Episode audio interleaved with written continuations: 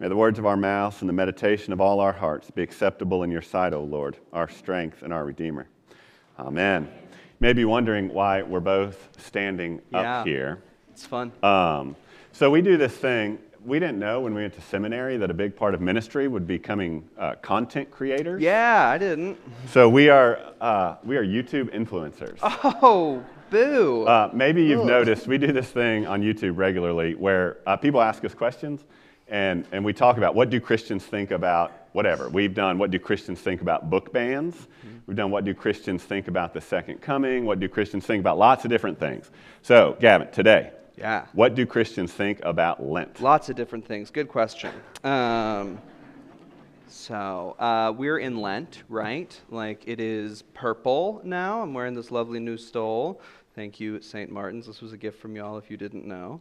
Um, we are in this 40 days. We've got the crosses covered. There's no alleluias that you're going to see in uh, the bulletin. We're not saying that. So why, why, why do we do this? Um, there is a temptation, I think, to think of Lent and Holy Week kind of as an extension of Lent as like we are reenacting, right, what Jesus Christ went through. We are reenacting, especially Holy Week, the last week of Jesus' life, Good Friday, we're reenacting the crucifixion. And in some ways, yes, sure. We are rehearsing. We're kind of going again what happened, recapitulating, right? But the reality is, what we're doing in Lent is simply focusing on a specific time when we are preparing, where we are uh, using more penitential, kind of communal language within our liturgy, but we're not, like, Jesus is still out of the tomb. That doesn't change during Lent, that doesn't change during Good Friday. We're not saying, like, this isn't happening and now it's happening again. We're not, every time that we do the Eucharist, we're not re crucifying Christ. We are simply remembering. So we're not rehearsing, we're not reenacting, we're remembering a certain time in the life of Jesus Christ that has a particular and specific impact on our lives day to day now.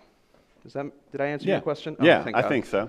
And so, you know, like you get each week, each year, the first Sunday in Lent, we hear the temptation uh, narrative, right? So, Matthew and Luke, we get it all. Jesus is out there. He's living on like stones and dirt for 40 days, and that's where a lot of our fasting practices come from. We do all of this. Then we come to Mark today. In Mark, we get a sentence, right? We go from the baptism, Jesus is called beloved. Immediately, he's driven out. We get a sense that he's in the wilderness for 40 days. We have no sense that he fasted. It says the angels waited on him. So I can imagine Jesus sitting out there in the desert in the wilderness with angels, you know, bringing him his coffee and his chocolate and whatever else we maybe have already failed to give up. Yeah, right? We have no sense of that. Right? We get that other places. But then Jesus is immediately um, on his way to do his mission. So we, Mark helps us focus on this. Not, it's not about what we give up, right? It's about what we're participating in. And to do that, we look back at, at our first reading today. Uh, we get Noah. You know, right after the flood, we all know the story of Noah, the animals two by two, and all that. And here we have the waters have receded. God comes down, talks to Noah, says, I'm never going to do it again. I'm making a covenant with you. I'll never again destroy the peoples of the earth. And over the next six weeks, this year, where we get Mark, we also get the covenant passages in the first readings. And so in the coming weeks, we'll hear about the covenant with Moses, the covenant with Abraham, all the way to Jeremiah and the new covenant, which leads us to Easter and the fulfillment of the new covenant. So we're going to spend the next several weeks looking at that. Y'all are going to get tired of hearing the word covenant because that's what we're talking about all throughout Lent. So, Gavin, Yeah. what is covenant? Oh, sure. Softball. Um, what is covenant? So there's a way to read. I'm taking off the glasses because it's that serious. Um, there's a way to read the scriptures uh, in kind of this lens of covenant, right? There seven or eight that people have sort of seen throughout the scripture. So it starts with the Adamic covenant, right? Adam. And then we move into the Noahic covenant, the one that we heard today, Noah, the Mosaic covenant, Moses, uh, Davidic covenant, uh, Abrahamic covenant, all of that kind of stuff. And then we move into Jeremiah, right? We're into the prophets. And Jeremiah talks very, very explicitly about the new covenant, where the hearts of stone will be made into hearts of flesh, and the law itself will be written on our hearts, not on the scrolls any longer right? And so then we see that kind of made manifest in the person of Jesus Christ as he ushers in the new covenant. Now, one of the things that we'll see kind of throughout Scripture, and this is really great for Lent and sort of this. Um, Holy Week thing that we're leading up to is in the Hebrew scriptures in the Old Testament. There was always, and this gets grim and gory, so I apologize. I'm glad that we sent the kids away. Um, one of the things that you see always is that when a covenant is made between two people or between God and man, there is always a sacrifice that is made, right? And so, what that looked like in the Hebrew scriptures was that they would take an animal, typically a bull or a goat or something, or a sheep or a lamb, and they would cut the animal in half, move it to the side, and they would walk through it together so that there was a sacrifice that had to be made for the covenant to have any sort of import or effect. Now, here's the thing that we see in the new covenant that instead of an animal being sacrificed, God himself becomes the sacrifice for the covenant. So within the covenants, we see time and again Every single one of these covenants fails because why? They're made with human beings and we're fallible people. But here in the new covenant, in the person and work of Jesus Christ, 1 Peter, right after this passage, I don't know if we're going to get it in the next few weeks, but one of the things that 1 Peter talks about says, um, When we are faithless, he is faithful, for he cannot deny himself. The very nature of God is to be faithful to covenants made. So even though every single covenant will fail on our end and has failed. We see that time and again through the scriptures. The covenant that God makes is God is on both ends of it, right? God Himself is the sacrifice. God Himself is the one making the covenant with us. And because we will fail, but God Himself is not faithless, though we are, that covenant still stands. Did I answer your question? I think so. I can put I the glasses so. back on. No, and we got six more weeks to talk about that, all leading us up. So here's the deal. Here's what we're going to do. When we think of covenant now, we are part of the new covenant. We become a part of the new covenant in our baptism. And so on Easter morning, we already have two baptisms lined up for 1030. And we want to have more. If you've never been baptized, talk to us. Let's do it on Easter. We can do it outside at 645. You can get baptized in the fountain. We'll do it at 8:30 in here. We'll do it at 10:30. If you've never been baptized, talk to us. Maybe this is a time. Or for the rest of us, what are we going to do?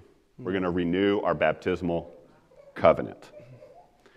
Because in that, we make these promises, right? And we say, like, we know, we say, whenever you sin, we say that in our baptismal covenant because we know we're not going to uphold our end of the bargain. Repent and return to the Lord. And so we renew every time there's a baptism, we renew our own baptismal covenant. We renew saying, hey, we're going to try. We know we're going to fail. And God, we know you're faithful in the end. And so these next seven weeks, that's what we're going to do. We're going to prepare ourselves. It's, it's part of why we've changed the words in our liturgy so we can think about what we're saying. Mm-hmm. We're not just going to do it by rote memory. Yeah. We're going to think about it for seven weeks. And historically speaking, this is actually uh, up until I think like the 1900s, Lent was a time of preparation for baptism. So people who were interested in being baptized, and there were only a few days in the church year when baptisms would happen. In the early church, it was only on Easter Sunday. And so you would have people who came to the church very interested, wanting to be a part of the church, all this stuff, and they would not be baptized until a year later when Easter came around. But the time of Lent, the 40 days preceding Easter, was this time of what was called catechumenate, and it was this time of what does the church think about this? What do we as a body of believers like value? What is something that we want to focus on? And so this time of Lent, we're not necessarily going to do like the, you'll find catechumenate classes and stuff. In some churches we're not doing that. But we are as a church going to talk about what is it that we as a body of believers value uh, what's important to us. What is our covenant our baptismal covenant these vows that we take and will affirm again on easter what does that look like played out into the world? Yeah. So that's the lead up. That sets us up for the next several weeks talking about covenant. Hopefully it sets us up for easter morning when if you've never been baptized, let's talk about it. And for those of us that have been baptized, we're actually going to mean it, right? We're not just going to read the words on the page because we're there, even though we're Episcopalians. And you put something in front of us, we're going to repeat it, right? Because we, we want this to be meaningful, right? Because we know that this covenant means something. We know that God came and lived among us. And right, Gavin's absolutely right. We're not going to pretend that God's stuck in the grave. Even on Holy Saturday, mm-hmm. when we're here and it's dark and everything's gone, we remember, but we also know the end of the story, mm-hmm. right? Last year, Holy Saturday, we buried somebody, right? And so that's a sad day.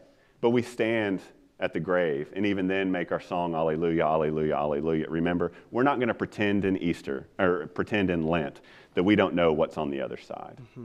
We're not play acting out here, we're preparing.